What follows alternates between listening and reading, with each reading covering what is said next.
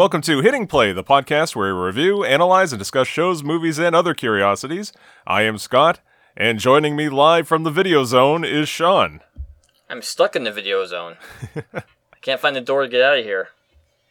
And also joining us is a very special guest. You may know him as the video game expert Endercoder on YouTube, or you may just know him as Sean's son, Jonah. Jonah, welcome to the show. Thank you. Thank you, Scott. I'm so happy to have my boy on the show. Finally a good broadcaster from that family. Uh, finally, yeah. Someone who can actually, you know, not mess up his lines and say something that's halfway intelligent, which is always a plus. Well, this week we return to the early days of Nickelodeon, and we watch the classic kids game show Nickelodeon Arcade, or as it's better known, Nick Arcade. Yes. Yes. I, me and Jonah had a good time watching this episode. Yes. Um, and, you know, Scott, we talked about this before, and I, I thought I had never seen, or very rarely had seen, this show before. Mm-hmm. But now, when I watched it again, I it all came flashing back, and I realized I did watch this quite a bit. Um, especially when they show the, the three wizards in the beginning. Yes. I was like, oh, I remember this one. Yeah, this is a, a trip down memory lane. I guess it was around the time when I was a young teenager, so did watch this quite a bit. The last time I remember watching it is when you came over, Scott. Yep. And we were just watching it with the subtitles on. Yes, that's yeah. right. Did not do a good job of accurately saying what they were saying on the show. Joan got a kick out of watching. We had the subtitles on the YouTube video. And yeah, they, they mess up quite a bit. It's pretty funny.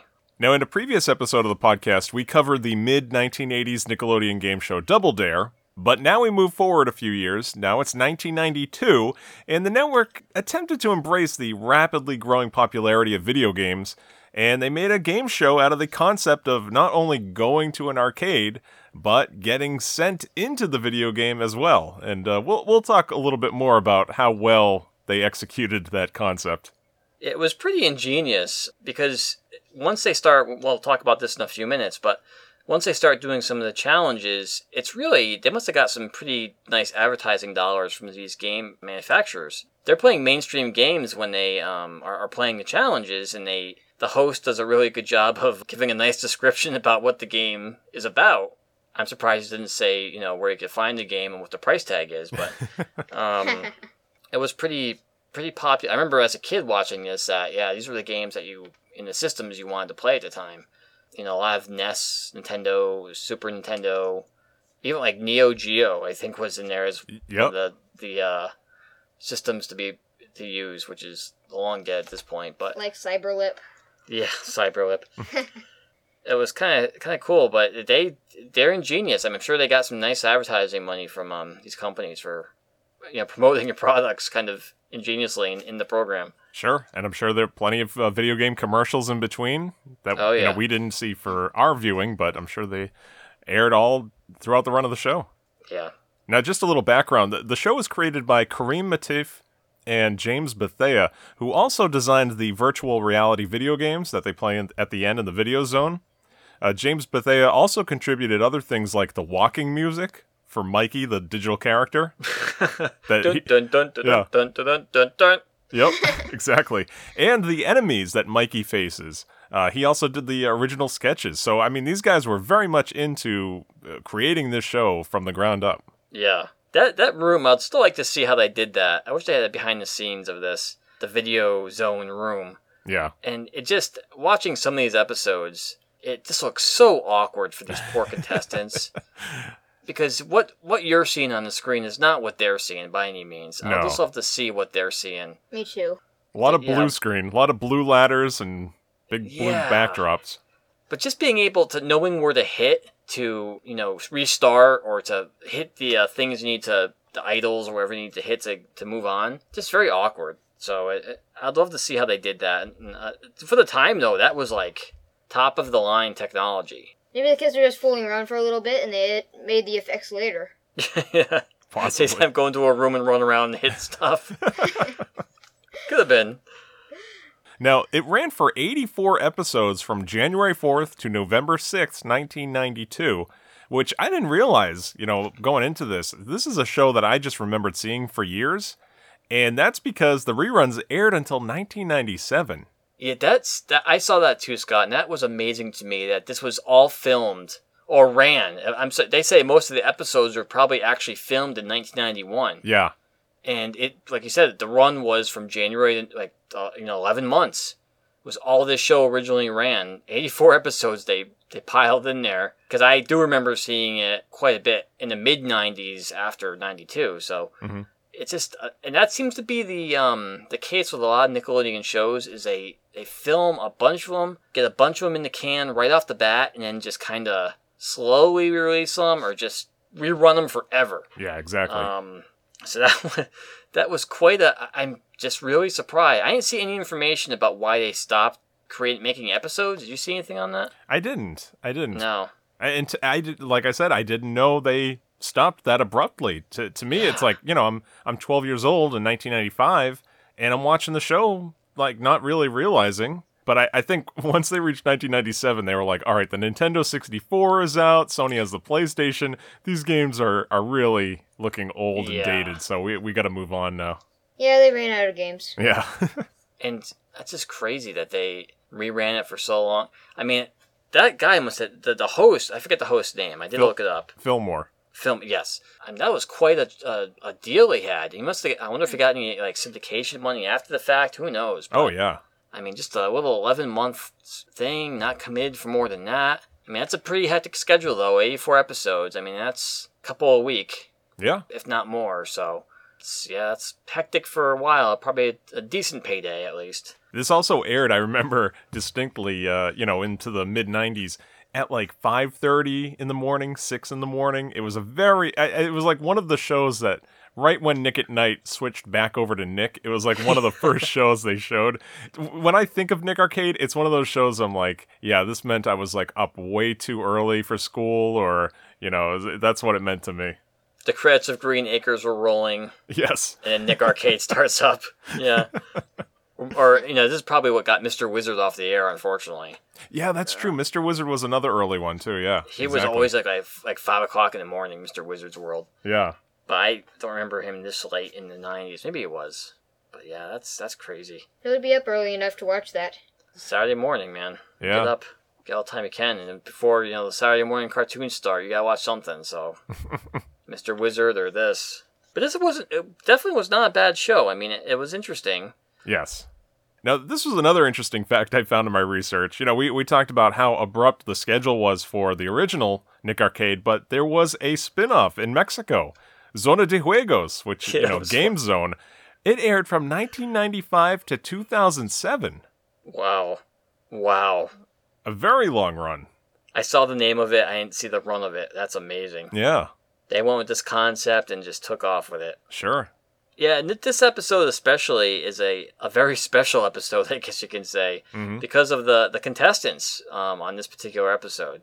Yes, we, we had a variety to choose from. There's a lot of episodes that were, you know, out there, like we said, ran for eighty-four.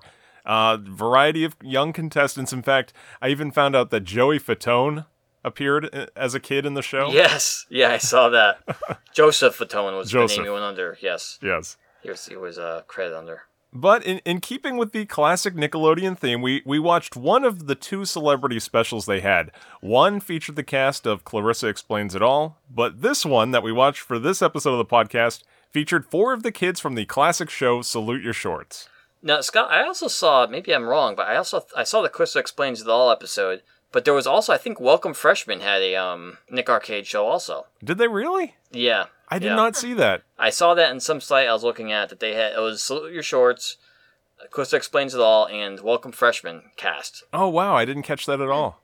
But this one was unique. Do you know? Do you see why this one is unique? Why is that? This is the only one where they played the game using the regular rules with the actual scoring.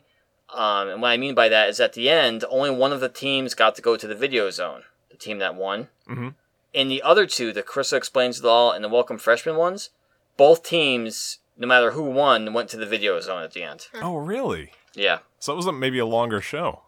Yeah, they did something. They wanted to get all the cast members involved, I guess. So I think the Salute Your Shorts one was probably the first one they did. I- I'm not positive about that. And then they realized after the fact, you know, we have to get the, you know, kind of do some cross promotion here and get these other kids involved in the uh, video zone. Not only that, like, nothing was going to charity in this show. Yeah, yeah. All right, so let's get right into this episode. Uh, we start with the announcer, Andrea Lively, telling us, "Get ready for the Ultimate Video Challenge as these two teams go head-to-head with a maze of electronic obstacles for the right to face one of our game wizards in the video zone. Get busy, here comes Nick Arcade." And that's like, they show, as you mentioned, there's one of three wizards, they yeah, call them, the villains poppin'. At the end. We we got, was it Mongo this time? Mongo was the one we got for this Mongo, one. Mongo, yes. And there's the other one that got the, I, I forgot the other two are. Yeah, I don't know. I forget. Fiery or something else, yeah. I always saw Mongo. I don't know if he just showed up more often than not, or... Mongo, was, I think, is the more common of, of the ones I've ever seen. So she next introduces the host, Phil Moore. Uh, just a little background on Phil Moore. He moved from Baltimore to Florida.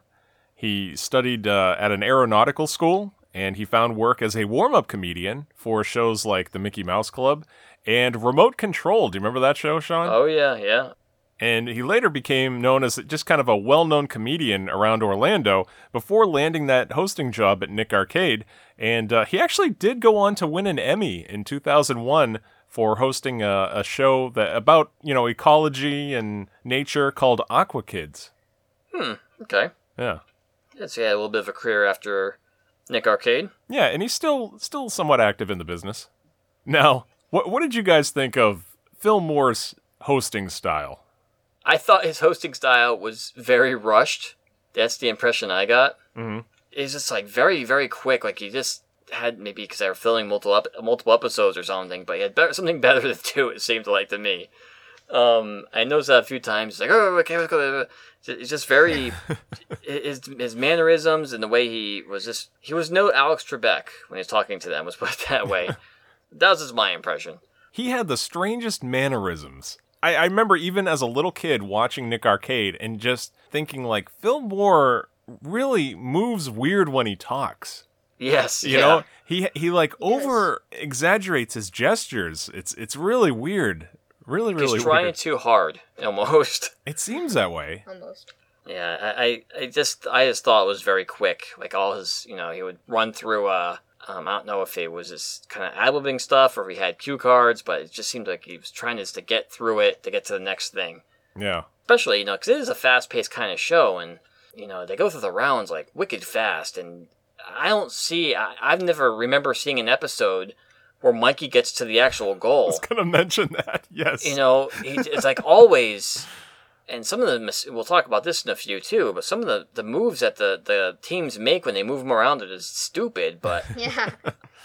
I've never, it's like, oh, okay, we're out of time. It's time to zap Mikey to the zone. It's like, what? Yeah. It's been like two minutes. I know, exactly. I guess they just wanted, uh, you know, this is a high energy show, and they just probably wanted a high energy host hosting their high energy game, and and this is what we got. They wanted to fit little kids' attention spans. Exactly. That's probably very true, yeah. Now, so in the show, in the center of the stage, we get these large metal-looking vault doors. They, these come into play quite a bit. Uh, yep. They they open, and the host of the show, Phil Moore, he dances through uh, this pink neon-lit corridor. There's a cloud of stage fog in there as well. And uh, behind him, if you notice, you, you can see that video game cabinet with the words Face Off kind of sitting there, getting ready. Yeah, yeah, yeah. Now, uh, Phil tells us that today is a special day in the video arcade because this episode features four of the cast members from Nickelodeon's Salute Your Shorts. So, uh, just a breakdown of the teams that we got for this episode. On the yellow team, we have Danny Cooksey, who played Bobby Budnick, and Michael Bauer, who played Eddie Donkey Lips Gelfin. Let's just call him Donkey Lips for the show. Yeah, I know. Let's do that. On the red team, we have Megan Berwick, who played Z Z Ziff, and Heidi Lucas, who played Dina Alexander. You know, this is a, a very special show for me, because of all the Nick shows, with the one exception, I, I probably enjoyed um, Hey Dude as much as I enjoyed this one. Mm-hmm. Salute Your Shorts. This is probably the my favorite Nick show, and also you can't do it on television, of course. Mm-hmm. But in this time frame, I love Salute Your Shorts. I, yeah.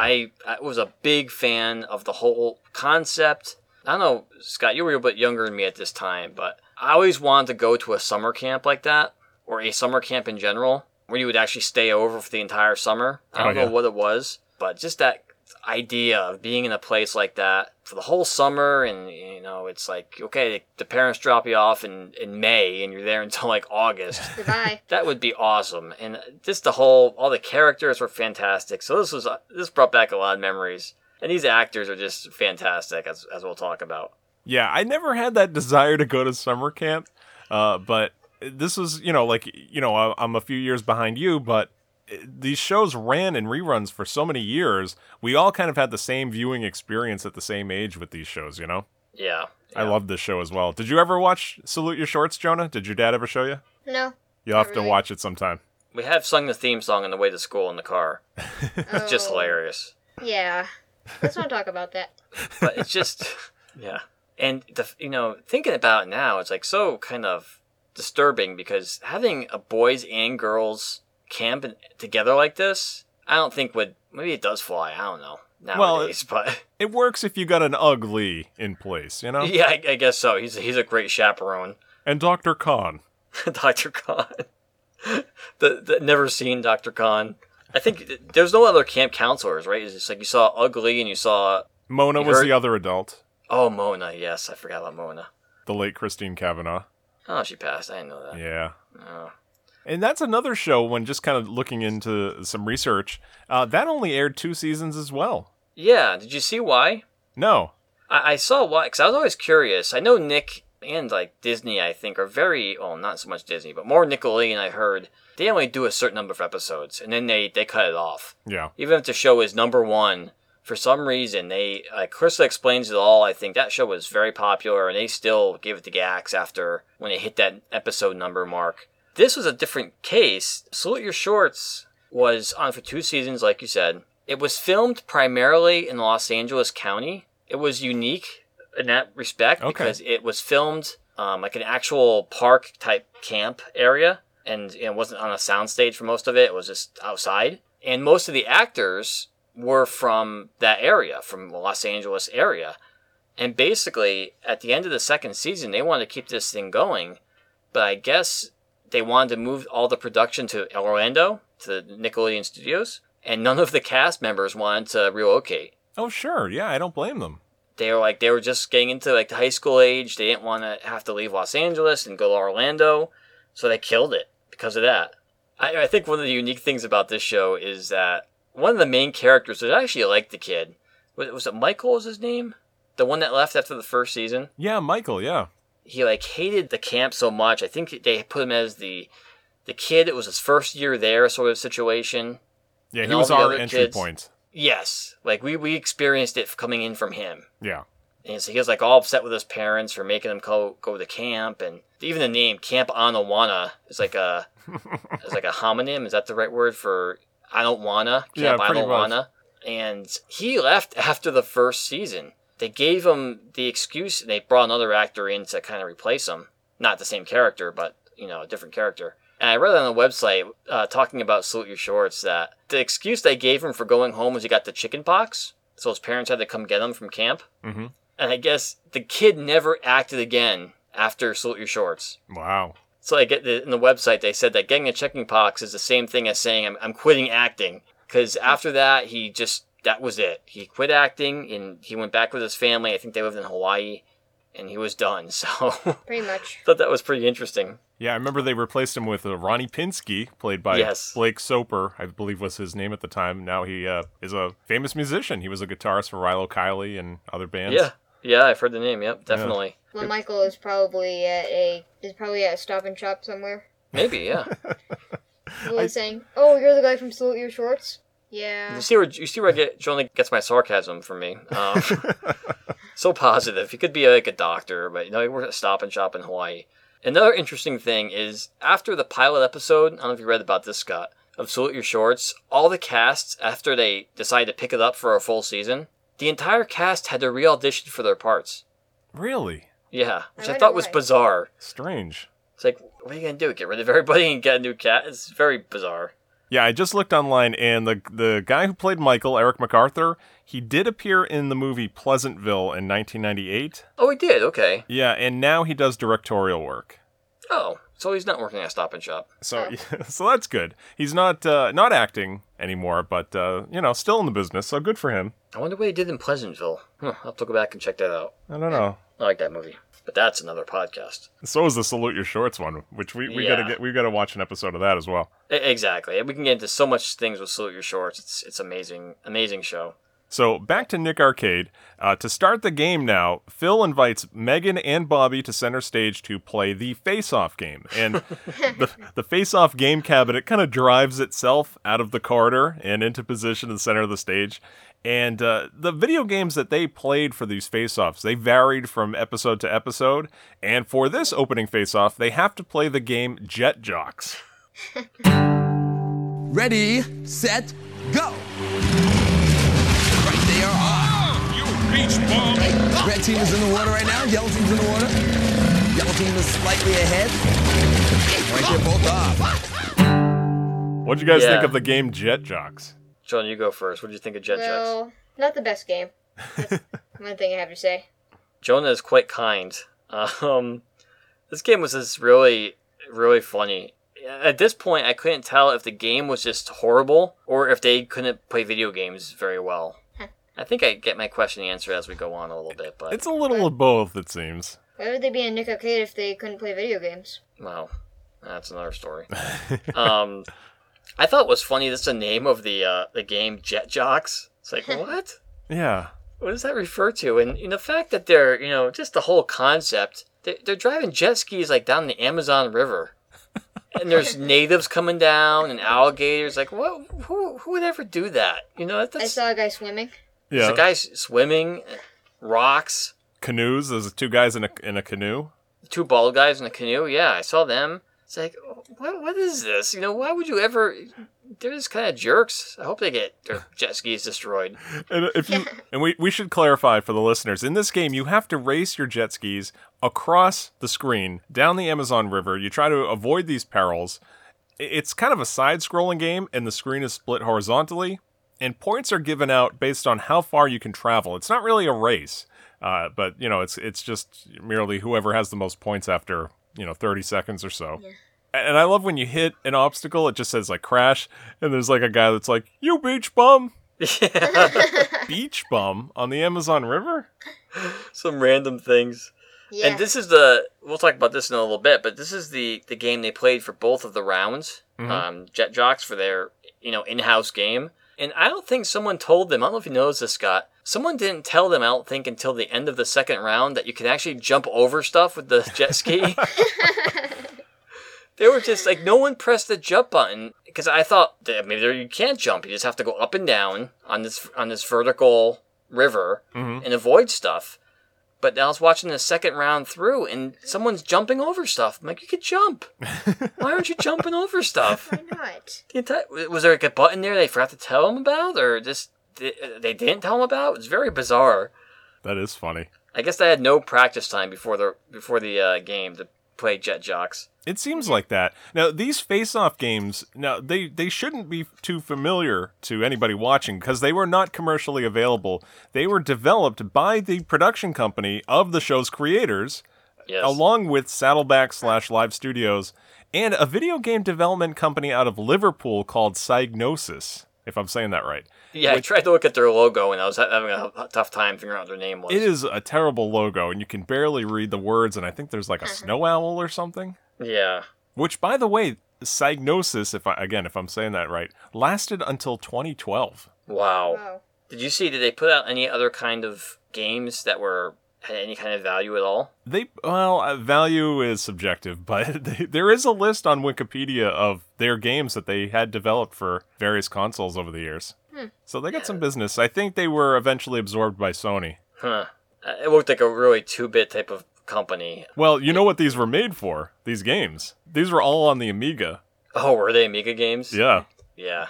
What's the Amiga? It was another fine console that didn't do too well. Kind of like the Neo Geo. If, if I'm correct, right, Amiga didn't last long at all. I, I don't I don't think so, but no, yeah. Yeah. I have one question about Jet Jocks and the other games they play. Mm-hmm. Yeah. How do they record the screen with the, their heads getting in the way? That's a good question, Jonah.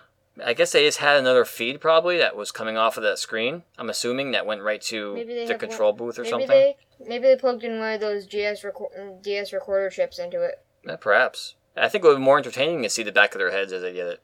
Yeah. It'd be like a real video arcade experience where you you know, put a quarter on the machine and wait for your turn. You can actually see their facial expressions with a webcam as they're playing. Well, before its time, unfortunately. Yeah, this jump? is... Unfortunately, Sorry. yeah, we're, uh, what is it, twenty, twenty-four years ago, so... Yeah, they didn't have that technology. I'm surprised they had the technology for the blue screen, to be honest with you. That was, like, limited only to weathermen at the time, it seems. Yeah, yeah, definitely. Now, of course, in this game, poor Megan, she had a, a lot of trouble. Yeah. And uh, Bobby did win one hundred five to eighty.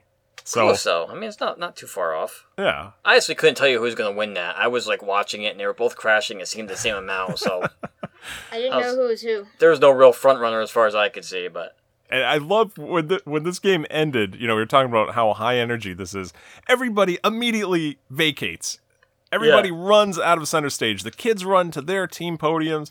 Phil runs to the host lectern on the opposite side, and the face-off game cabinet backs up real fast through the stage doors. Everybody just leaves. And as this happens, the lights dim, we get a little theme music. Then there's, like, neon squares that are projected all over the floor. It's like yep. really, uh, you know, early nineties aesthetic here. I was I was really curious to see how this would go, and I think I wasn't disappointed. It was seemed a little more uh, finessed, I guess you can say, a little more clean in a typical episode, because mm-hmm. these are professional actors. I mean, they're playing themselves, obviously, but they're still acting. They're still actors, so they don't have the, as much nervousness as a, a typical kid would have, I don't think. Mm. So you did see kind of see that with their expressions after they were done playing or before they were done pl- started playing. They were just kind of like more comfortable being in front of a camera than a typical twelve-year-old from, you know, Sandusky, Ohio would have been or something. They just seemed very relaxed. So I, I bet a lot of it was right. just their training as an actor to to move around and get off this, you know, hit their marks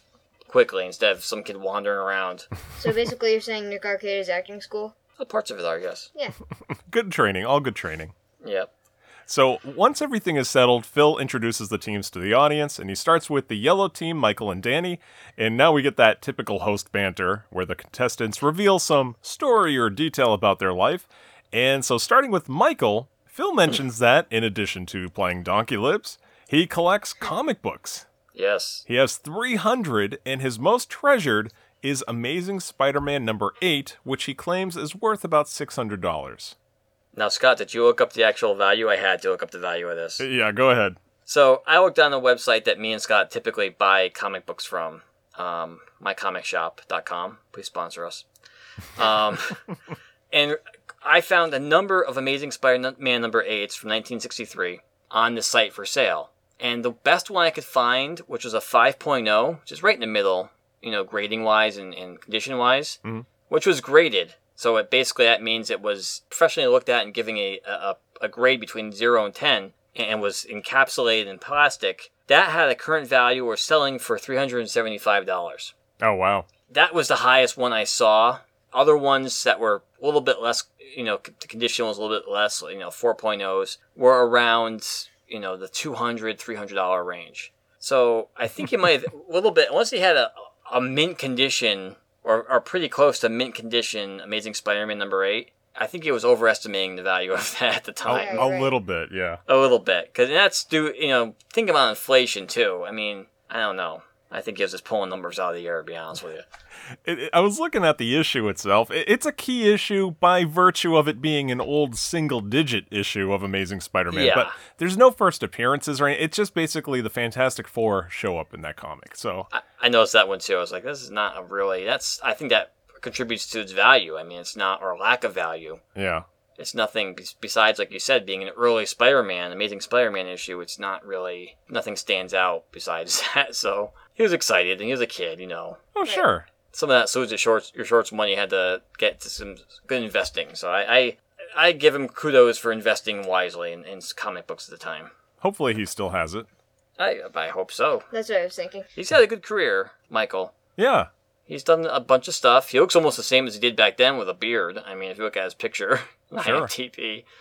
Um, but he was in a number of productions and some other work, voice work, I think. Yeah, video game. He was in Grand Theft Auto four. I remember him in the Wonder yeah. Years, a little after Salute Your Shorts. Yes, that's, I forgot about that. He was in the Wonder Years. who, like, Kevin's friend or something? Yeah, one of the kids from their school. Yeah, yeah, yeah, yeah. I forgot about that. And he was on X-Files. He was on Bones. He, he's probably the most regularly working of all the uh, former cast members. Oh, yeah. Yeah, definitely. Quite active on social media, I read, too. Now, Jonah, I was going to ask, what's your most treasured comic book in your collection? Well, I have The New Adventures of Superboy number one. Oh, wow, nice. Yep. Guess who bought that for him? Who? Thank you. Daddy. So next is Danny, who Phil mentions, in addition to playing Budnick, is a singer and lyricist with an album coming out. I, I looked this up, Scott. I did I too. I laughed so hard when I looked this up. I, I said, I have to look this up. I told Jonah, this is, I don't know what this is, but it, this is, do you want to do it or how do you want to? Go right this? ahead. Go right ahead. So Danny, and he probably is best well known. I mean, he was in a number of things. I mean, he's a, a redheaded, long-haired kid, but I, he was in a bunch of stuff in the early eighties, mid-eighties. I forgot actually what show he was in, but he was in a different bunch of... Different Strokes? Different Strokes, that's it. He was yeah. in Different Strokes, a bunch of roles, but I think his most popular role, and where I recognized him right away, and everyone else will, because it came out right around the time of Salute Your Shorts, was he was in Terminator two, uh, Judgment Day. Yeah. Hmm. Very huge, huge film, and it wasn't like a two-second role. I, I don't know if you ever saw that before, Scott. Years I mean, ago, but I don't... Terminator fan. I, don't, I Years ago, but I don't remember. I don't remember him in it. He was in this movie, and it was a, right near the beginning of the movie. He played John Connor, the kid's friend. And it wasn't like, like I said, he wasn't in there for just a minute or two. He was in there for a good fifteen, twenty minutes as, you know, the, the Terminator was, was hunting down John Connor. Hmm. It had a lot of lines and was, you know, pretty pivotal for a little bit to the, the story. And he looks exactly the same as he does in Salute Your Shorts. It, it's basically the same character. Even attitude-wise and what you expect Budnick to be outside of camp. So I like to kind of joke to myself. I say, I wish they would have put a reference to that in Salute Your Shorts or, or vice versa. Yeah, yeah. Like, like do like, oh, my friend John, you know, he kind of disappeared right before I went to camp. That would have been hilarious because it was so similar. But anyway, going back to his career as a singer... So I looked this up, and just like he said, his album of his band, his band was called Bad for Good, B A D number four, good. It was a, a quartet. Uh, it was a metal-type band that was actually formed by Steve Vai. Yeah. It started, actually, a number of Brooks um, Wackerman, who be, was is a drummer, and he um actually, I played, I think he played for Bad Religion and some other metal-type yeah. bands. Right. Um, so he went off to su- success, and two other guys, and Danny, who was the singer of this band. And sure enough, August eighteenth, ninety-two, his album came out for this band, Bad for Good, the only album they had, and it was called um, Refugee in August ninety-two. The thing that cracked me up and made me laugh about this, well, two things. First thing is, I looked at the picture of this album on Wikipedia. It had a parental uh, advisory on it. Oh, did it really? Yeah. I'm like, what?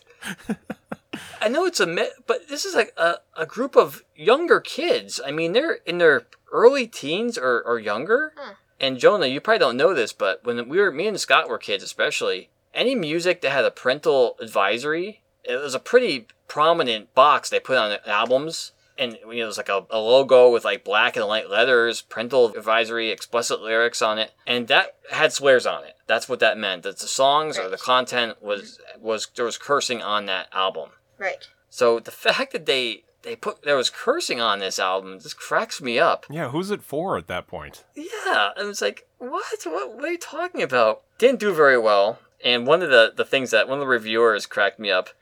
He said the singer, Danny's uh, singing, was like a Muppet Babies version of Megadeth.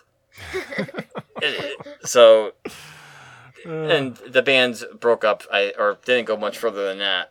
But just really funny that he would be so proud of that and be presenting it on Nickelodeon. That yeah. has albums coming out and had a parental advisory. Right. It's like really goodness. Funny.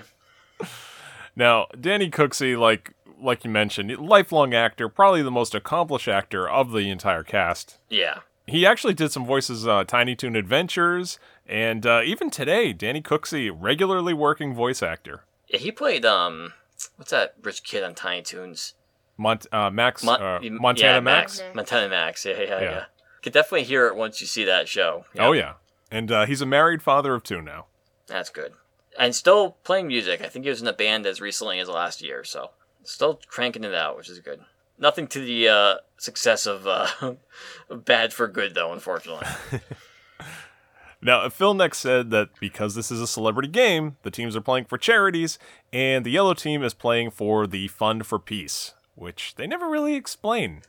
Yeah, I didn't get a chance to look that up. I, it, I want it's, to. It's a real, you know, for humanitarian causes and, and things, but, you know, usually you get a little bit of an explanation. Of why they chose that? Yeah. Yeah.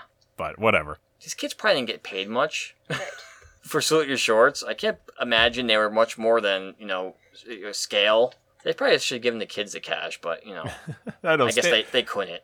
Probably standard appearance fee or whatever. Yeah. You know. Right. So Phil next introduces the red team, Megan and Heidi.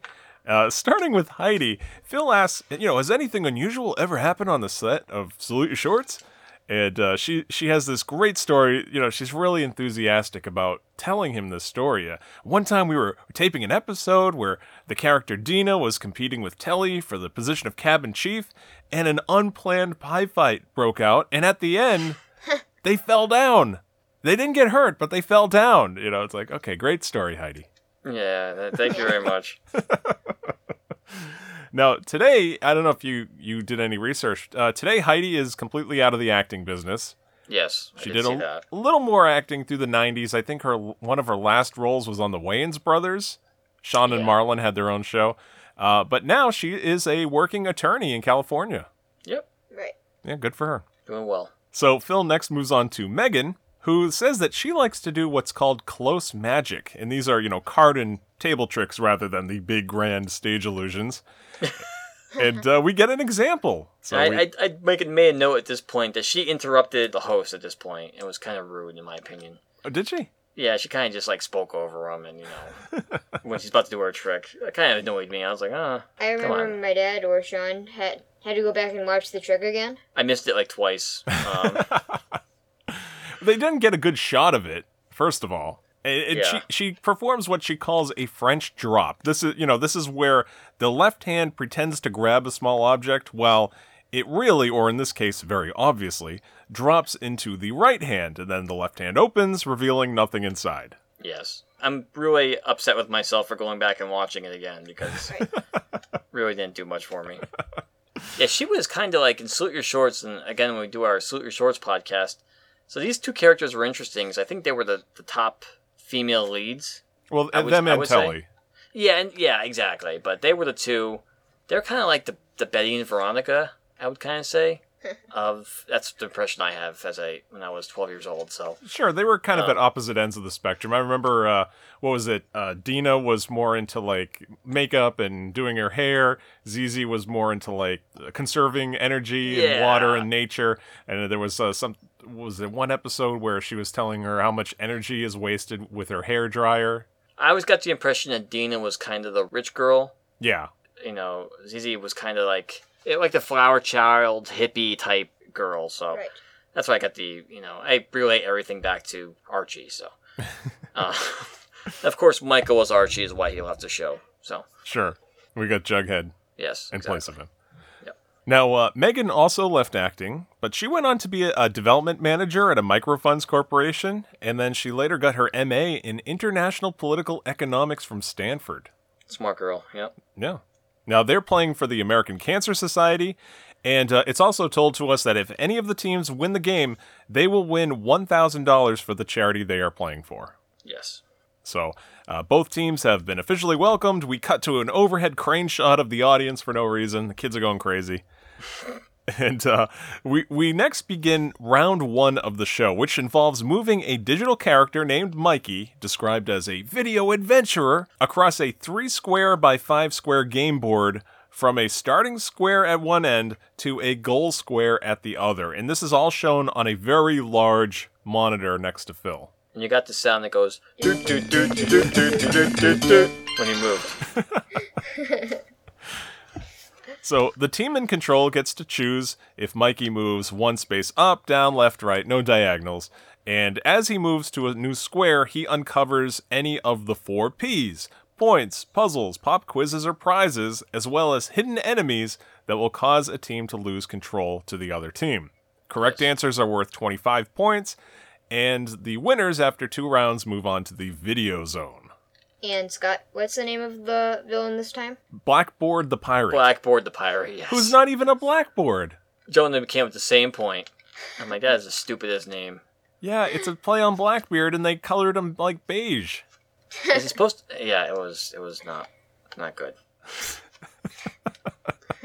So next, the announcer Andrea says that for today's game, Mikey will be playing in Pirate's Cove, with round one being called Sunken Ship, and the hidden enemy is Hammerhead Shark. He was a cartoon shark with a head shaped like a tool hammer. Really dumb. Yeah, because you couldn't put a normal hammerhead shark, you know. Those don't really exist.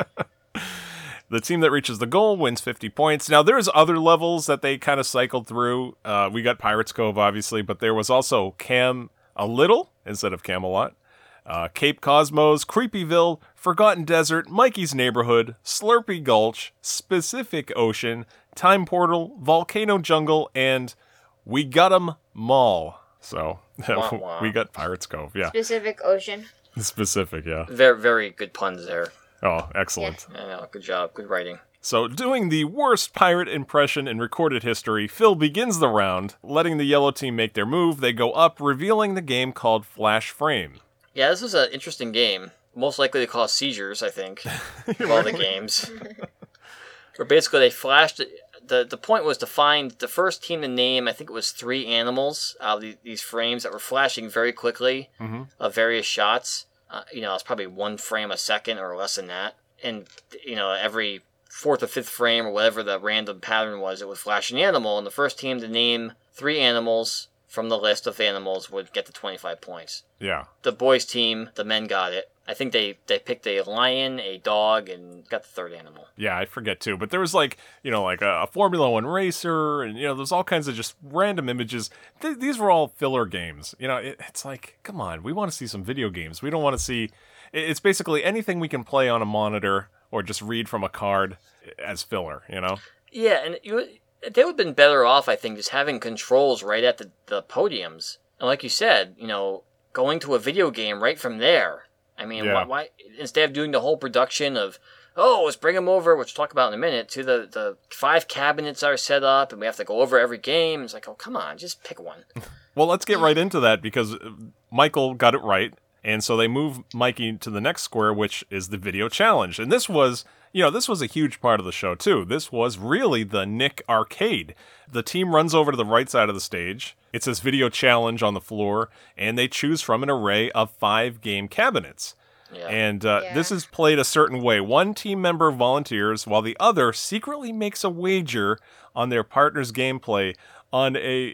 Do you remember the Magnadoodle, Sean? Yeah, it's a huge Magnadoodle. It's a, when they have to cover it, they kind of like mask it off so you can't tell, but it's very clearly a Magnadoodle toy, which was almost like an Etch-a-Sketch. But it, it could easily be erased by sliding a switch at the bottom. Can I can I go back for one second? After when they moved Mikey again, the thing that cracked me up about this is when Mikey moved the first time, he was at the very end of the board on the right. Mm-hmm. And the only ways he could go were you go up, down, or left. They moved him up for the first turn. Mm-hmm. So at that point, after the Flash Frame uh, game, they were stuck. They were in a corner. The only possible way they could have gone was left. Yeah. He still asked them which way they wanted to go, and there was a good two or three second pause where the camera zoomed back to them to figure out before he said, oh, let's go left. Like, there's nowhere else to go. Just say you're going left. That that annoyed me. I guess there is a rule I read that you could go down back to the space with a bomb on it if you wanted to for some bizarre reason. But if you, if that happened, you had to, the team who did that, I would say went back, they had to unscramble a word in ten seconds that came up on the screen. Oh, okay.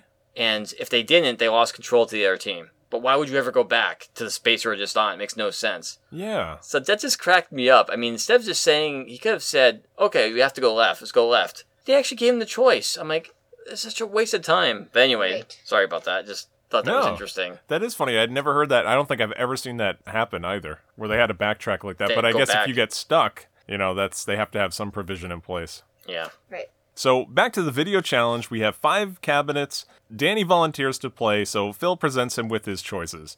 Uh, Super Adventure Island, mm-hmm. S- Sonic the Hedgehog, Super Ghouls and Ghosts, Steel Empire, and Ghost Pilots. Have you played any of these, Jonah? No, besides Sonic. Yeah, Sonic the Hedgehog, that's like the classic one. I was almost screaming at the screen, why didn't you pick Sonic the Hedgehog? Yeah. It has to be the easiest of all those games to, to play. More um, on that later. Yeah, exactly, Jonah. And, and the point of these games, as we're going to talk about in a second, is whatever one he picked, he has to play it for like thirty seconds, and he has to reach a like a point number, or he has to collect a certain number of items, as in like Sonic the Hedgehog, a certain number of rings, mm-hmm. to win that challenge. The expert challenge, they call it. Expert challenge, yeah. So that's that's the whole, whatever game he was playing, he had to hit a certain, like ten thousand points in thirty seconds or something like that. Now, Danny very confidently was like, yeah, I'll try my luck with Ghost Pilots. Uh, this was a Neo Geo game, and uh, Phil explains it's an aerial combat game. You're a World War Two pilot blasting enemies. And he tells him that he has to rack up thirty thousand points in Stage three in thirty seconds. And so Michael, holding the tablet, he can wager any of his team's fifty points on Danny completing the challenge. Ready, set, go! He hits, oops, okay, we're going now. We have to hit uh, start, and he's going. Got blown away right at the top, and another plane is back. Basically, he has to shoot all the planes before they shoot him. Oh, he got hit again. Another plane is there. So, what did you guys think of this game? I thought he was pretty horrible playing it. I agree. He had to, I mean, he had to get it continue. He, he died so many times. I don't think they, they really accounted for that. A bunch of digital nonsense. I mean, like, I, I couldn't even tell half the time who Danny was controlling. Because there's so many things flying around, it just, I don't yeah. know. And to, to kind of give an overview of what this game is, if you played a Nintendo game like nineteen forty-one, it's very similar to that. It's, mm. an, it's a bird's eye view above the plane you're controlling. So you're looking from the sky down to the planet, to Earth, and the plane is that you're controlling is right above you, or right below you. Yeah. And there's waves and waves, like you said, Scott, just garbage coming at you. And you have to fly around and shoot things, and that's obviously how you get points. But Daniel was not good at this game. I mean, he, right. it, it was... in this kind of game, I don't know about you, Scott, but my strategy be is to hit the button as much as possible and just shoot whatever I could shoot and just move around and not stay in one place. Like Rock'em yeah. Sock'em Robots. He was just... Exactly, like Rock'em Sock'em Robots. He was just trying to... I don't know what he was trying to do, but... It's like, ah, what are you doing? And like I said, you got to this point where the host, um, Phil, I kind of had to say to him, because a continue screen came up where it counts yeah. down from ten, and you have to tap it really quick to make the numbers go faster so it can restart. You got to that point. It's like, oh, I hit the button, hit the button. I was like, wow, he, I don't know how close he got. I didn't see the score well, when the, he finished. The, when he died and he had the continue, the score reset to zero. So there was no chance of him ever making this challenge. I didn't notice that, but that's that's funny. So I don't know how many he ended up with. It wasn't much, yeah, because it's like, yeah, completely reset. And it was revealed that Michael wagered ten points, which very, very smart player. Yeah, he has right. as much confidence as Danny had in playing this game. So they drop down to forty. Everybody runs back, and the red team gets control. They move Mikey down, uncovering just a twenty-five point bonus. They didn't really have to do anything. And again, I screamed at the screen, why did you go down? Why didn't you go left? But yeah. okay. Yeah. I mean, trying, a goal is to get to the goal, not to move around. Yeah, that's a fifty point bonus. So they next have to choose where to move him. But as they're whispering to each other, trying to decide, an alarm sounds. And Phil announces, well, time has run out for the round, and we're going to move Mikey directly to the goal. It's like the round was barely played. Yeah, it's like two minutes in. Uh, you, you, I mean, you mentioned that earlier, Sean. Like, I rarely remember Mikey ever reaching the goal in any of these games. I I, ne- I don't think I've ever seen it once. I think he's gotten within like one or two squares, but they always just zap him to the goal. They call it that, zapping him to the goal. Yeah, and it's like, why? Are, what?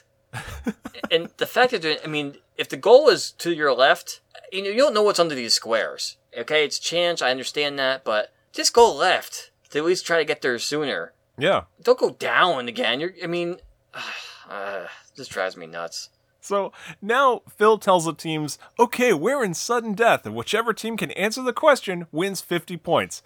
So basically, everything up to this point meant absolutely nothing. Yeah.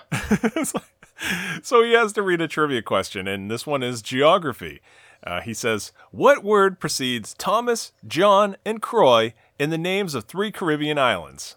Wisconsin. No, it's not Wisconsin, John. Close. And this was kind of, I got it after yeah. a second, and I was kind of surprised they didn't get it. So the uh, answer is Saint. Yes. Saint Thomas, Saint John, Saint Croix. But they didn't get that one. No one no one had any answer for that. So we next get another sudden death question. Suddener sudden death. Uh, what sweet stuff can be processed from a variety of the cane plant? Yep. And this was another tough one, but Donkey Lips pulled it out. Wisconsin. Wisconsin is the answer for this one. Remember the answer for that one, Jonah? Uh, sugar. Sugar, yes. Yep. Michael came out with sugar. So Michael gets it right. Takes a commanding ninety-five to twenty-five lead, and because the round is over, Phil reveals where everything was on the board. And this part, I always, just watching this show, you know, as a kid, it's like, who cares? Yeah, like, exactly. Here's what you missed. Oh, wow, you know, if I if I only said down three moves back, I would have had another pop quiz. Oh, okay. Or if you ever get to the, the far right corner of the screen, or left corner of the screen, which you can never do anyway... So why even have it? You would have gotten this, or had gotten the, the, the bully, or it's like, what? Yeah. They always revealed the, the game board at the end. Like, all right, whatever, thanks. Yeah. So, as the music and applauding picks up, Phil wildly gestures as he tells us, gang, hey, hey, hold on to your shorts, because when we come back, round two is going to happen. You know what we're going to do. We're going to double the points, so stay where you are. Ha ha. We'll be back for more special Nick Arcade. And uh, once again, the lights dim, music plays, we get the squares of light. And uh, did you notice, as the camera kind of backs up, like, what Phil is doing? No, I didn't see him. He's doing, like, what looks like some Michael Jackson moves into some karate poses. He was wired, man. I gotta think that after they said cut, he had, like, he totally... just like, I can imagine him totally dropping off. He goes from a cry move down to, like, a normal guy. He's like, oh... I'm sure he uh, yeah, had a good night's rest every day. Uh, I'm assuming, yeah. So, with the Nickelodeon Arcade logo, we fade into a commercial break. So why don't we take this opportunity to take a commercial break ourselves, we'll pay some bills, and we'll be right back. Hello, listeners. Have you ever thought that someone who was making a Minecraft video was too good at it? Well, you should watch Intercoder then. I know absolutely nothing about what I'm doing. It is really hilarious. You might want to watch it. I do adventure maps, mod showcases, and survival. And I just think you might like it. Bye. And we're back. Okay, so fading back in from commercial, we get another sweeping crane shot of the audience. A, a ton of sugar high kids probably had tons of corn syrup coursing through their veins. Waving sugar like cane. Crazy. Yep. Sugar cane. And so before round two can begin, they have to play another face-off. And they play the same game, as that we mentioned. That was weird. I'm like, why, why are you playing Jet Jocks again? This is yeah. bizarre. Switch it up. Ready, set, go. They're both off. They're both down. High score, though. Now they're both back up. Now... did you guys notice uh, th- this game was played a little differently by the next two kids? Well, they started jumping, so that was uh, a big uh, part of the improvement, I think. Someone found the A button. And I noticed Heidi was going a lot slower. Maybe she was a little more hesitant, but she was able to navigate around the obstacles a lot better by doing that. Yeah. So she she beat Danny one oh five to seventy, and the red team regained control. So uh, once again, everyone runs back to their positions. They scramble off the stage. The face-off cabinet retreats. And uh, once they're settled, Phil asks all four of them, hey, would you mind singing my favorite song? You know. And this, I love the theme song, and this made me cringe visibly. Them singing this. It just was so, I don't know. They probably told them, all right, kids, you're going to have to sing the song at one point. Phil's going to ha- ask you. Yeah, I'm sure it was staged. Of course it's staged. I mean, they, I was like, ugh. But they had to do that cross-promotion, so... do you guys want to sing it for for the listeners? Camp Bonawana, we hold you in our hearts, and when we think about you, it makes me want to fart. It's I hope we never part. Get it right or pay the price. Excellent job. So, Phil is giggling at hearing the word fart. And he's he kind of looks at this. Is, this made me laugh. He's kind of like looking off to the producers. He's like, I think I can get away with this. Hey, Andrea, where's Mikey farting to for round two? uh, So, not even acknowledging Phil's joke in the least, Andrea says that Mikey's game board for round two is Skull Island, with the enemy being Blackboard, or should I say Beigeboard the pirate. And it's like, I like the idea that this enemy is based on school, because school is bad, kids. Yeah, don't, don't you should play video games all the time. Never go to school. Blackboards are, are pirates. Which, Jonah, do you guys even have chalkboards in school anymore? No, we don't even have whiteboards that much anymore. We have smartboards. Oh my goodness. Yep. The days of, of me in elementary school, I'm younger than Jonah, and going out and the, the biggest uh, job of the day that a teacher could give you that was like the... Um, you, you got the special, you were the special kid for that day if you got it, was to clap the erasers outside. Oh, yeah. That was crazy. I remember some kids used to put chalk inside the, the middle of the eraser. Yep. So when they used to erase it, it would put chalk all over the board again. It was funny. Those are the days. Sadly, oh, yeah. The days of that are no more. Nope. It's all smart boards now. Smart Beard the Pirate. Yeah, Smart Beard the Pirate. So... Megan and Heidi make Mikey move left to start, revealing a pop quiz, and so for fifty points, they have to answer the following question. What snake-like undersea creature is considered an electric fish? I love the answer, too, the way she said it. Yeah. Heidi, eel? The eel? The eel? That's right. Good job. And they gave it to her, which, no, it should be the electric eel, yeah. But whatever. And I had a lot of trouble with these round two questions. We'll get into it.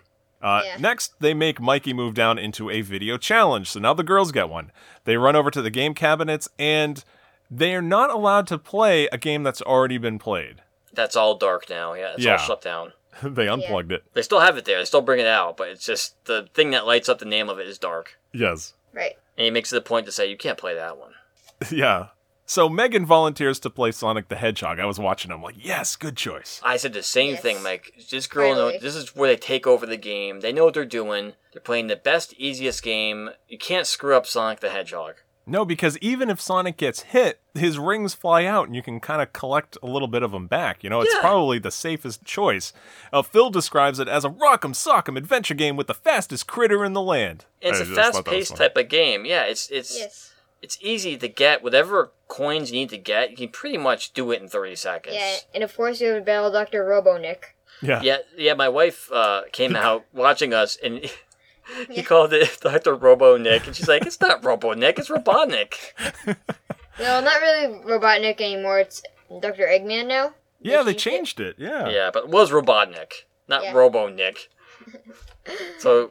Samantha had a uh, an entry into this week's uh, podcast saying yeah. very nice, good, good, good. She knew there. that this was not was not correct the way he pronounced that name, Doctor Robonick. Yeah, because call he... it Robonick for the rest of the forever. Yeah, Robonick from now on. Robonick Arcade. Yeah, there you go. So now pulling the card off of the side of the cabinet, Phil reads that the expert challenge is collecting thirty-five rings in the Green Hill Zone one in thirty seconds. Now, this is, of course, the only game I'm familiar with. I know Green Hill Zone one is where you start. It's the first level. Yeah. Yeah. And thirty-five rings in thirty seconds is not bad because there's boxes that you jump on and there's ten automatically. Yeah, exactly. And it's a right. fast pace. It's Sonic the Hedgehog. Sonic.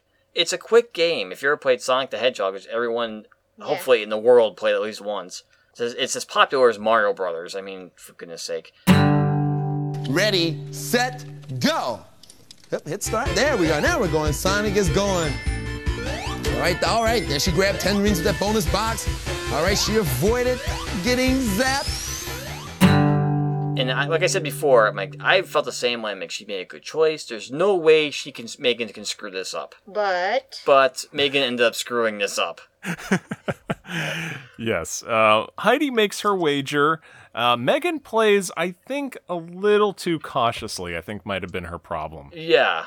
She kind of like hesitated on. She tried to go back and do some jumps the correct way. I don't know. She collected only twenty-nine. And uh, time ran out, unfortunately. And that was a stretch for her to collect those. I'm surprised she did that. Right. Because she was jumping, like, over it. Like, no, you gotta run quick and jump. It's, his name is Sonic for a reason. He's not, you know, a normal hedgehog here. Yeah, that was... I was very upset by that. It's like, it, it, So you never, did you ever play this game? Do you play video games at all? Ugh. She may not have. That's the thing. You know, these were child actors. She Maybe may not, not have been a, a kid that, you know, with me, it was like, oh, yeah, my parents would go to Sears and I'd be like, oh, I'll be over here in video games playing the demo of Sonic. Uh, she may not have had that experience growing up. Maybe not. Maybe, Maybe not. not. But it was it was not a very good uh, demonstration. I was very upset. I know. I was like, come on, Megan. We were all rooting for you. Yeah, you, you could have easily taken this game away from them, but nope. So now the yellow team regains control, down ninety to one oh five. So really tight game. They make Mikey move down, revealing a game called Hyper Channels. Yes. This was really weird. Uh, in this game, the kids are shown video of channels being quickly flipped. In every clip, the people are talking about the same actress. The first team to buzz in with the correct name, you know, who they're talking about, wins fifty points and control. And as the clips are presented, I- I'm watching this, they're all fake. They're all staged, uh, shot yeah. just for the show. I still don't know how she got where she got in this. I was like, what? Same here. I had no clue. Like, it starts with this lady wearing uh, uh, glasses and a sweater, uh, kind of like a Sally Jesse Raphael ripoff. Yeah, yeah. She says, uh, do blondes really have more fun? And it flips to two wrestlers and some third guy with a cigar in his mouth, which is kind of interesting for Nickelodeon. Yeah. And uh, the wrestlers are in front of the W W W logo, standing for Worldwide Wrestling. Because W W W did not have its full meaning yet. It's not World Wide Web at this point, yes. And uh, as the clue, the wrestlers are like, they say she's the dumbest character on T V. She's the dumbest. Uh, she may p- play a dumb character, but she ain't so dumb. And they're, they're they're fighting like, we're really dumb. No one's dumber than us. Nobody. I'm the dumbest. And it's like, what? Who in the world are they talking about? What? Yeah, I, I couldn't get that. I, I don't even, I'm very surprised she even pulled out.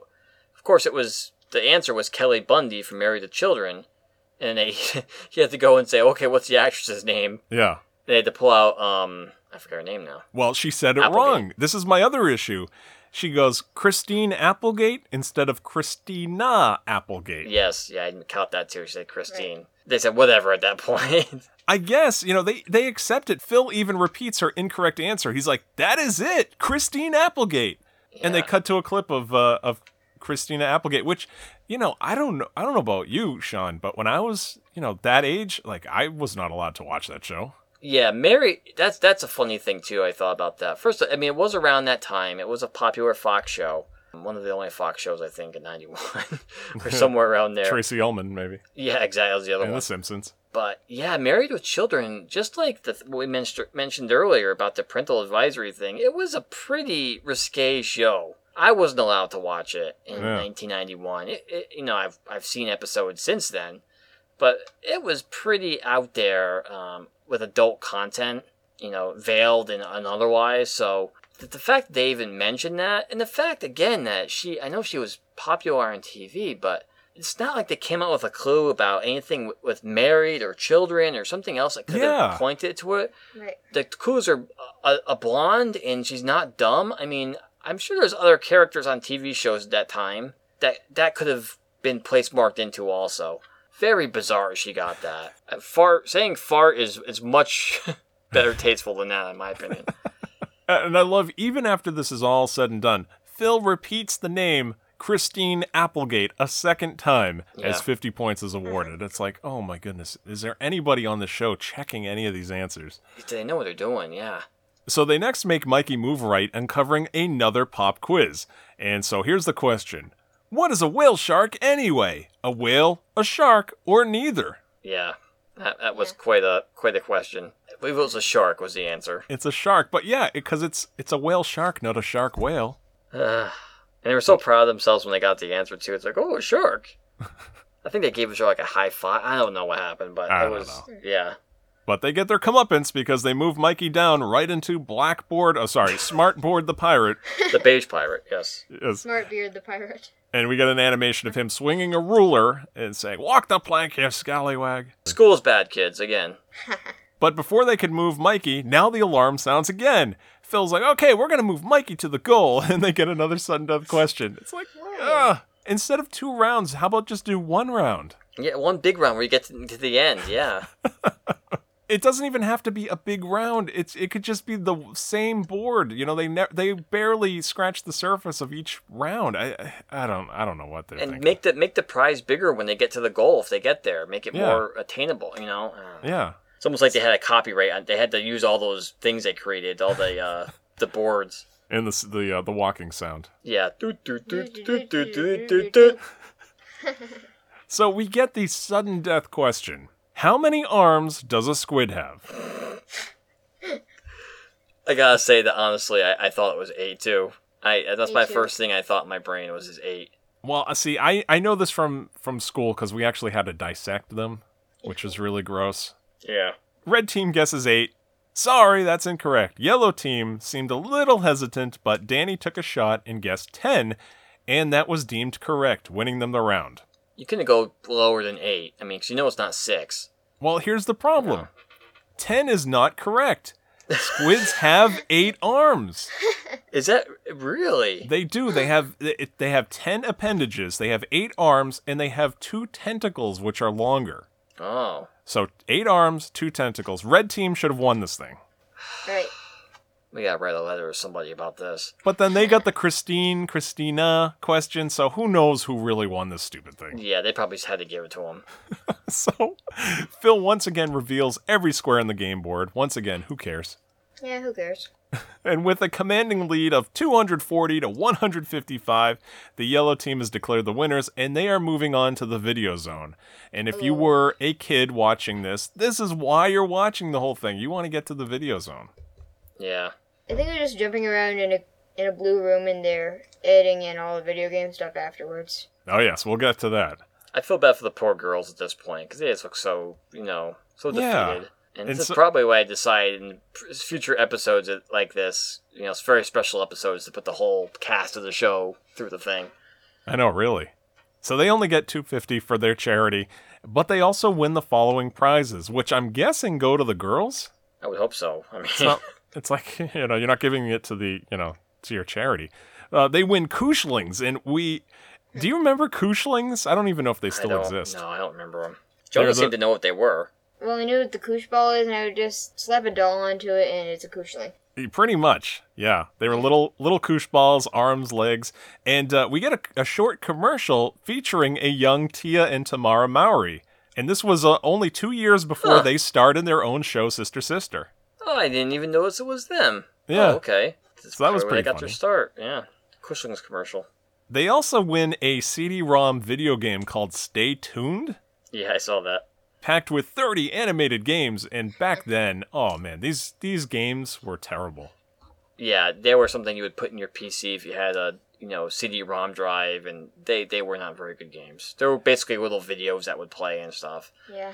I mean, they were a, a kind of a big thing back then, because if you had a C D ROM drive on your computer to play this, it was a pretty amazing thing anyway, so... Oh, yeah.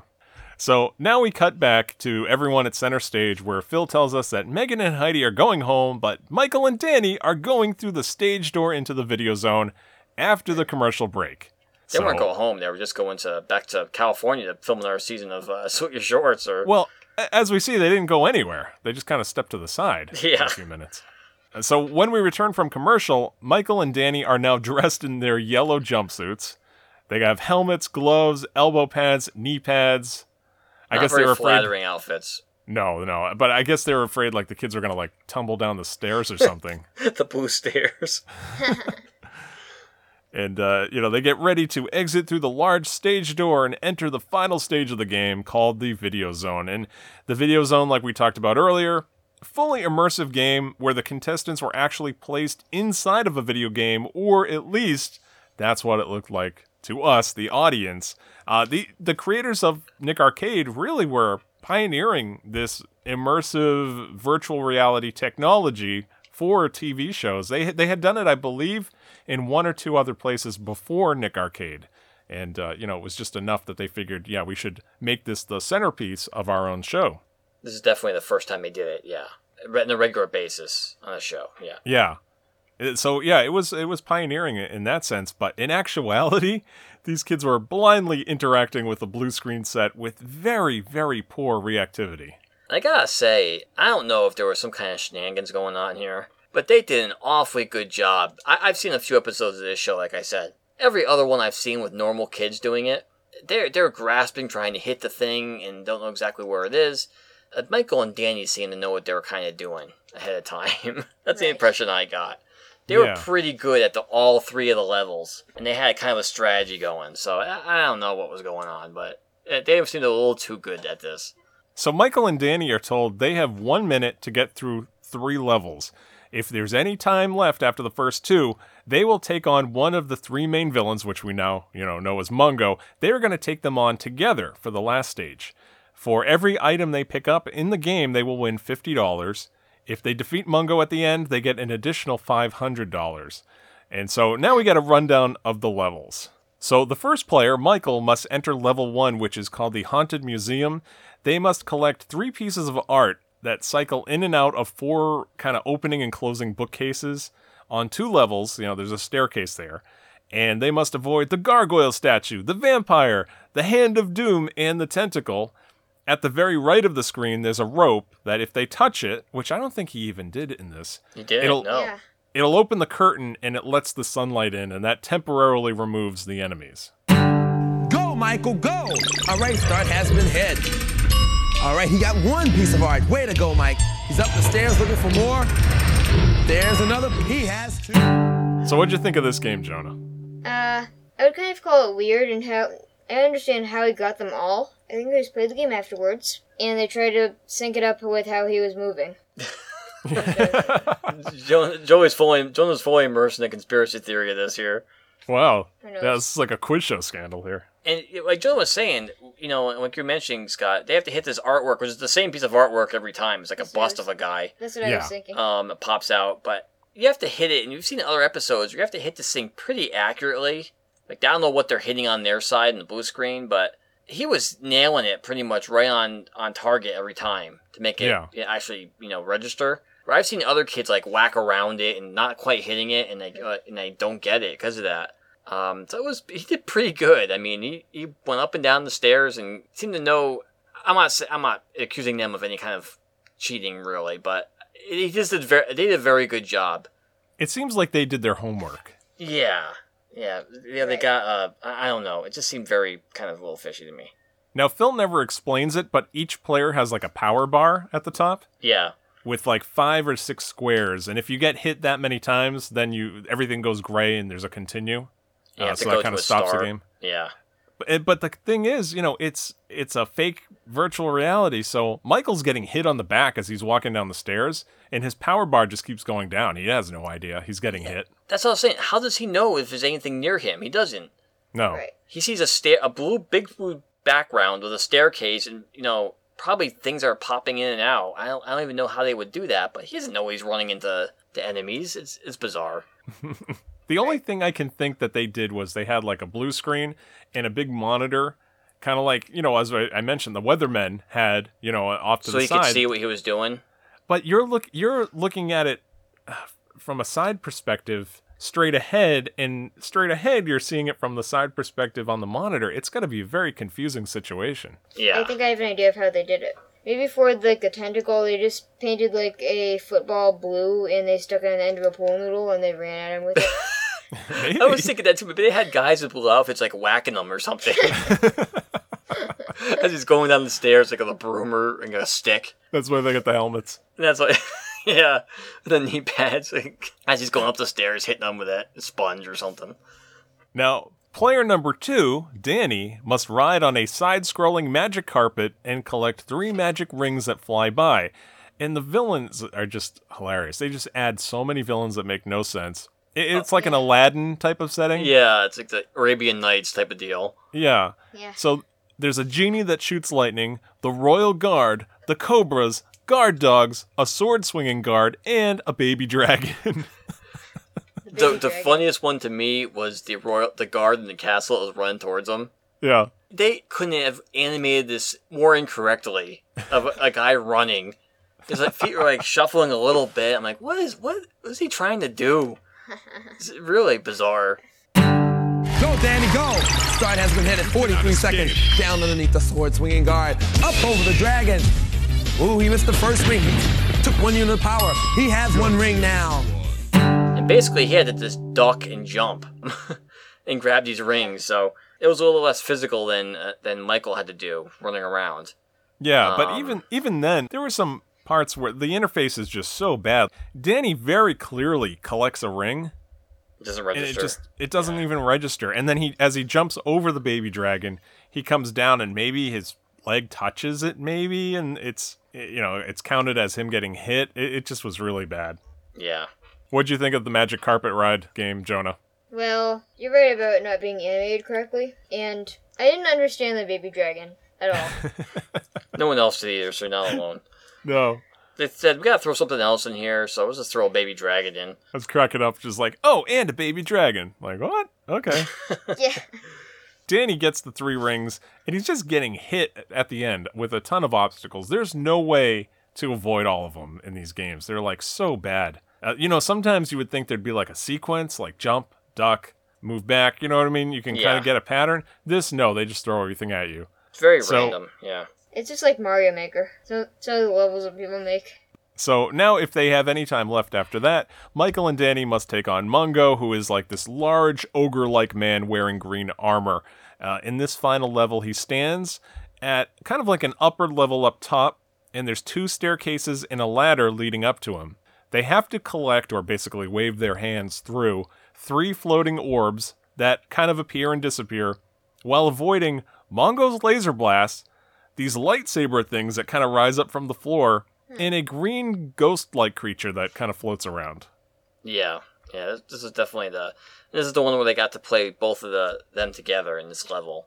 Um, and they had a strategy going into it. You know, well, in the last level, the land level, we should say that Danny did an excellent job on that, too. But Michael and Danny, like you guys said, played it really well. They enter the final round with twenty-five seconds left off of their sixty-second clock. So that was pretty good. But unfortunately, this must be a separate blue screen set because they have to run over. And by the time they run over, four seconds now have gone off the clock. Which is ridiculous. I mean, come on. Pause the timer while you get over to the other thing. Yeah, they can edit it. Yeah. It's very bizarre. But this is like a multi-level thing again. I think there's two staircases that go up on your side. And they played it well where they one sat in the top because there's three balls. Or was it three or four balls? Uh, well, there's three they got to collect. Three orbs. Three, yeah, three orbs. And one of them stayed at the top of the staircase. One's at the bottom. And they were trying their best. They did a, a very good job, I would say, trying to trying to get the uh, orbs. And there's just so much junk flying at them. And they had to restart once. It was just too much. They're gonna do battle with Mongo. Hit start, guys. Somebody hits. All right, they are off. Up the stairs in twenty seconds. All right, they're down to one unit of power. There's one orb. Ooh, they are out of power. There was way too much going on. Danny has no idea what's hitting him. You know, if you got your head down and you gotta run, you can't look at that monitor to see, well, if my if my shoulder just touches that ghost, you know, I'm gonna get hit. Yeah. So, so Danny gets one. And then he just gets hit by all the villains, and everything goes gray. And they hit continue again, and now there's only five seconds left. And like you said, Danny did good. He got he stayed up there and just waited for the orb to reappear, which it did. So now he's got two.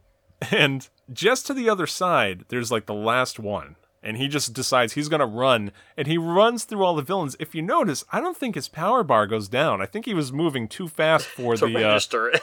Yeah, exactly.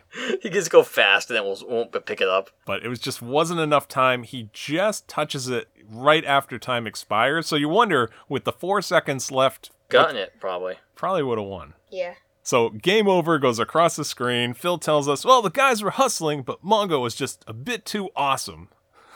Okay. Sure, Phil, okay. And so he tallies up their score, which I didn't get. It's like their score plus their video game items reaches a grand total of yeah. six hundred dollars. For that, that was that was the end of the, yeah, I don't know. I was trying to figure out the math there, too, and it wasn't worth going back. six hundred bucks for charity is what the American, uh, or no, by the, uh, the Human Fund or whatever that charity no, that, was. That was George Costanza's. Fund for Peace. Fund for Peace, sorry, yeah. Yes. So Danny and Michael re-enter the stage. They're winded as Megan and Heidi rejoin them, along with, out of nowhere, Kirk Bailey, who plays Ugg. I was, I was laughing. The camp counselor from Salute Your Shorts. Ugg Lee. Ke- the best name ever. Yes. Kevin Lee was the character's name, but his, his, his nickname was Ugg. Ugly. And I just love, like, when he comes out, Phil points and he goes, "He plays Ugg." Like, yes, we know, we know, Phil. We're very excited. Calm down, too. calm down. It's your first time being a celebrity, we know, but you know. And Kirk Bailey had has a very um, big career, honestly. Mm. Um, he's the quite, you know, he's probably one of the uh, uh, besides the kid actors who did, you know, a little bit more in, in show business. He had quite a few nice uh, nice roles um, after Salute Your Shorts. I mean, he was in shows, The Larry Sanders Show. He was in N Y P D Blue, Melrose Place, and a bunch of movies. Big Hero mm-hmm. six. Yeah, he Wait, does a lot of voice, voice work. And Frozen. Big Hero yeah. six and Frozen. But my favorite role of his, and I realized this after I looked up his um, IMDb stuff, he was actually in Star Trek Voyager. He played the role of Magnus Hansen. Now, do you know who that is, Scott? Magnus no, Hansen. No clue. He was in a few episodes of Star Trek Voyager. They were kind of like flashback episodes. He played Seven of Nine's father. Oh, no way. Okay. Yeah, Magnus Hansen, because her name was Annika Hansen, her human name before she was taken by the Borg. Okay. And there was a flashback episode showing how that Borg got him, basically. Spoiler alert. And he was he was like a scientist who, you know, took his daughter and his wife to research the Borg. And his name was Magnus Hansen. He was in the whole episode, and yeah, it's it's Ugg. It's amazing. Wow. Yeah. Good. Uh, yeah. Good career for him. Prolific yep. actor, voice actor, like you mentioned, and uh, yeah, in his early sixties now. Hard to believe. Yeah, sixty-four. His, his uh, Wikipedia site is very funny. It has his all you know uh, statistics about born, nationality, you know, other names, occupation. Known for Salute Your Shorts as Kevin Ugly. And you go into his roles, and there's like fifty other roles listed, but that's the one that people remember him as. Oh, of course. I wonder if people ever call him Ugg outside of the show. I'm sure they do. I'm sure he gets it all the time. That's why his current occupation is he does A D R looping for film and te- television, which I have no idea what that is. A D R is uh, when they add dialogue after the fact. So, like, sometimes in a show, you'll see, like, behind somebody's head, and you'll hear, like, an awkwardly put-in oh. uh, phrase, like, "I think he's over there," you know, like that. That's all A D R. Oh, okay. Well, that's what he does. That's his current, one of his current occupations. So, it's really funny that he's just there, just kind of, like, you know, cheering the kids on. He he says nothing. He just smiles and waves with everybody else. They probably need a chaperone from the flight from L A to Orlando. Yeah, probably. Yeah, that's a good point. They they did have to fly across the country, like to get you mentioned. There. Yeah, because yeah. it was filmed in Orlando, Nick Arcade. Wow, so, so he made the he made the flight all the way over there too. He made the three thousand mile flight on uh, Nickelodeon's uh, tab to be in three seconds of this episode. Yeah, on the uh, orange blimp. Yeah. So Phil Moore signs off, thanking us all for watching Nick Arcade, and uh, in the closing credits, we, we read that a promotional fee has been paid for and or promotional consideration has been provided by Roma Kids and, of course, British Knights. British Knights, gotta get in, which is kind of funny because one of the things about your Salute Your Shorts is the whole first season was basically sponsored by Reebok. Hmm. A lot of Reebok references in the first season of Salute Your Shorts, so again, that British Knights start taking over at this point. As a shoe manufacturer, shoe supplier of uh, Nickelodeon shows. Yeah, it wasn't wasn't a Nickelodeon game show unless kids were taking home B Ks at the end. Yeah, that's right. Um, I have one thing to say about the credits. Yeah. I saw some credits for the people who made Jet Jocks. Yep, they were credited on the uh, in the credits. Yeah, Jet Jocks graphics and programming done by Psygnosis. Psygnosis. Terrible logo. Yes. Yeah. And that's where the logo comes up. Yep. Shame on them. And uh, after we get all of the scrolling credits over the theme music and applause and the waving contestants, we get that animated drawing of the beloved Nickelodeon Studios building. Yep. And uh, Andrea closes by saying, "Nick Arcade is taped before a live studio audience at Nickelodeon Studios at Universal Studios, Orlando, Florida." And that, that drawing, it's kind of almost like a pastel animation over the actual video. Yeah, uh, it's hard to explain, but they would show that at the end of a lot of those Nickelodeon shows once they were filming there in Orlando. And, uh, you know, Sean, we've talked about it before. We just, you know, love that building. Yeah, and we've talked about before what's currently resides as. It's still there. The building is still there, but it's no longer Nickelodeon Studios, Florida. It's, um... No now, more green slime fountain. No, it's co- totally gone. Yeah, As I far- remember watching a YouTube video with you about a guy who actually went into there. Yeah, and he, he took comparisons of what it was, and yeah, but unfortunately, it's now a home of the Blue Man Group. So, with that final look at that magical building, our sixteen-bit adventure draws to a close. So, guys, what are your thoughts now upon watching Nick Arcade for this episode of the podcast? Well, it had some good parts, and it had some bad parts. That's what I have to say about it. What did you think was the best part that you enjoyed most about the show? Well, I like seeing how bad she was at Sonic the Hedgehog. Yeah, she was horrible at that. Yeah. Poor Megan. I agree with Jonah. I think it definitely had some good parts. For the time, I mean, I'm sure it was pretty amazing to us back in nineteen ninety-one when we saw this. It didn't really carry over much into twenty sixteen. It yeah. was kind of ridiculous now. But, I mean, it's the technology was different and that the gaming systems are different. So it was funny seeing, I think the funniest part was seeing the Salute Your Shorts characters on there, or the, the actors on there doing that, and seeing them all grown up now. So they were kind of like my peers around the same time frame, same age as I am now. So seeing them now and seeing them back then is, is interesting.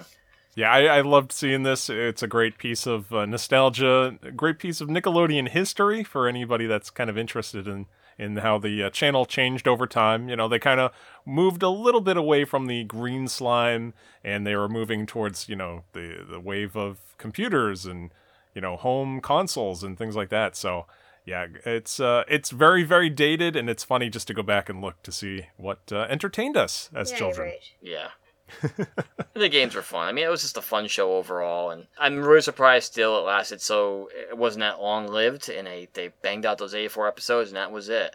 Yeah. So, but yeah, definitely worth watching on YouTube. Salute Your Shorts also, which we'll talk about another time. Yes. And go into more detail about that. All right, and that'll pretty much do it for this episode of Hitting Play. As always, you can email us with your comments, suggestions, how many orbs you've collected, whatever you got for us at hitting play show at gmail dot com, or you can talk to us on Twitter at Hitting Play. Now, do you guys have anything you want to plug? Yeah, my YouTube channel. It's just Endercoder, the same as my Minecraft name. Can you spell that for us, Jonah? E N D E R C O D E R. What do you have on your YouTube channel? I only have two videos up as of now, but there's going to be different kinds of videos, not just Minecraft ones, but I'm going to be playing ROM hacks for video games like Mario sixty-four Chaos, stuff like that. Nice. Yep, very good. We also have a YouTube channel me and Jonah play on. It's uh, on our uh, Three Blind Mics, where we do Minecraft um, survival maps together as father and son, which is kind of cool. I'm also on Twitter. I forget my thing, so look at the Hitting Play Twitter. Feel free. Very nice. I am on Twitter as well. My name there is at M C and Friends. You can follow me there. I am also on Vine. There my name is also M C and Friends, and there I do flip page cartoons, little humorous animations. Uh, if you listen to us on iTunes, please subscribe and leave us a five-star review. It really helps us out, and if you do, we will give you a shout-out on the show. For Android users, we are available to stream and or download on Stitcher. We can be found on TuneIn Radio, as well as the Google Play Music app, so you can check us out on those platforms. And uh, if you have a Roku device, you can save us as a favorite on the TuneIn Radio channel, and you can stream us right through your television as these episodes are posted. Well, we have been Jonah, Sean, and Scott, and this has been Hitting Play. Thank you so much for listening. We want to thank you for this special day. Thank you all for coming. We'll see you next time on Nick Arcade. See ya. Dun dun dun dun dun dun dun dun dun dun dun dun dun dun dun dun dun dun. Nick Arcade is taped before a live studio audience at Nickelodeon Studios at Universal Studios, Orlando, Florida.